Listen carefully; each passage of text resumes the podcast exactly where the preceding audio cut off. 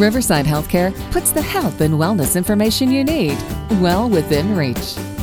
Hello, listeners, and welcome to the Well Within Reach podcast. I'm your host, Alyssa Diaz, and today we'll be hearing from one of Riverside's orthopedic specialists, Dr. Taruna Crawford, on a common condition called carpal tunnel.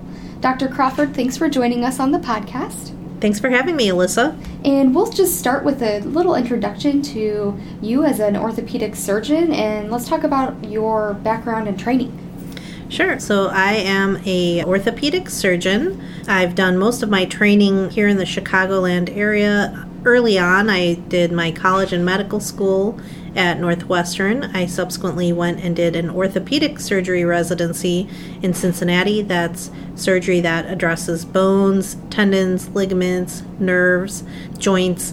And after that, I went on for additional specialty training in hand surgery at the Philadelphia Hand Centers before I moved back to the Chicagoland area to start in practice in 2010. And today's topic, uh, prevention and treatment of carpal tunnel, is something that you see every day, and probably it's very near and dear to your practice.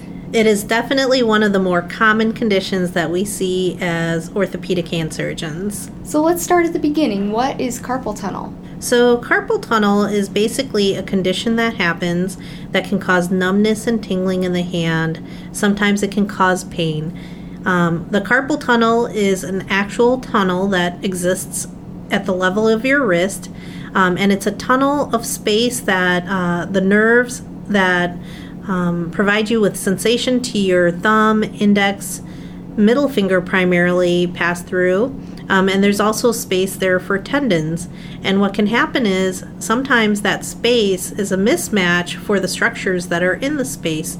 And so carpal tunnel is when you have pressure in the space that causes numbness and tingling sensation in the hand or associated pain. And is there a specific cause behind carpal tunnel? So there's actually numerous causes of carpal tunnel. Um, carpal tunnel can come from um, things such as uh, an acute injury, like a wrist fracture or fractures around the wrist.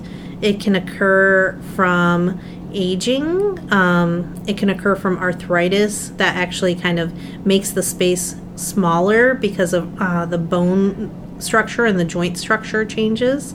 You can get thickening of the carpal tunnel ligament. It's called the transverse carpal ligament, and that thickening can cause a decrease in the amount of space in the tunnel. It can come from swelling within the tunnel itself, and that can come from various conditions that cause inflammation, um, such as inflammatory arthritis, um, certain conditions that are related to the kidneys. Um, there's numerous reasons. People can also frequently get carpal tunnel um, if they perform certain job duties that require lots of repetitive grasping with the wrist in an awkward positioning, um, where they're doing forceful grasping in a repetitive manner. And then there's certain medical conditions that do increase your risk of getting carpal tunnel, um, such as diabetes or thyroid condition or morbid obesity. Wow, so it really is a very common condition. And, and how often do your patients uh, perhaps think it's something else? It's funny, the most frequent thing that I hear patients come in to say is, you know, they didn't realize it was carpal tunnel. They just thought that they were sleeping funny on their wrists. And then when you kind of dig a little bit deeper and start thinking about it, frequently they say, well, you know, I just have a tendency to do that. And if you ask, how often do you do that? Sometimes it comes out, well, it's almost every night I sleep like that. And so sometimes as you dig a little bit deeper and get a better history and kind of ask the right questions, you can um, kind of decipher and figure out what these symptoms are and why people feel the way that they do. And, and is a diagnosis something that patients are referred to you for, or is, does it start with their primary care providers? It could be either. Um, certainly, this is a common enough condition that uh, primary care physicians see this frequently in their own practice. Um, gerontologists who see older patients um, can see this frequently, and sometimes, um, sometimes it's a little bit more stealthy and um, perhaps the symptoms are not quite as obvious. And so I might see a patient who comes in um, and they have either numbness or tingling or they have pain um, and they, they're not really sure where it's originating from. And what are some of the treatment options once an individual knows that they have carpal tunnel? So, one of the first things that we do with diagnosing the carpal tunnel and helping um, kind of determine what our treatment options are is we want to kind of stratify how severe the carpal tunnel is. If the carpal tunnel is more mild, um, then sometimes there's treatment options such as using a wrist brace, modifying activity, taking an anti inflammatory, um, using a cortisone injection um, weight loss, or control of some other medical conditions. Um, when people have more moderate or advanced carpal tunnel, frequently these conservative measures may not work, um, and then sometimes patients will um, feel benefit from undergoing a carpal tunnel release from a symptom management standpoint. And carpal tunnel isn't just about sensation, the nerve actually provides you with both sensory components, so the feeling in your fingers and hand, but it also affects the muscles in your hand. And so um, sometimes um, when patients have more advanced disease, what we do is is we do a carpal tunnel release so that we don't end up with nerve damage where it's causing weakness in the hand and weakness in the muscles, which can affect you know patients' pinch and grip and overall strength in the hand.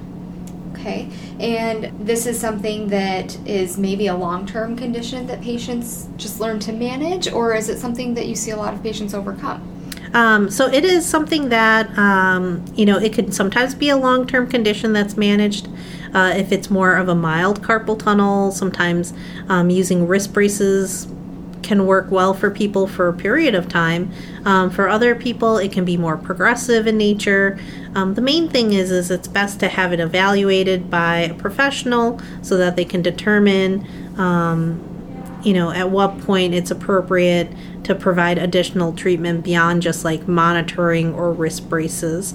And it's one of those things I tell my patients very frequently.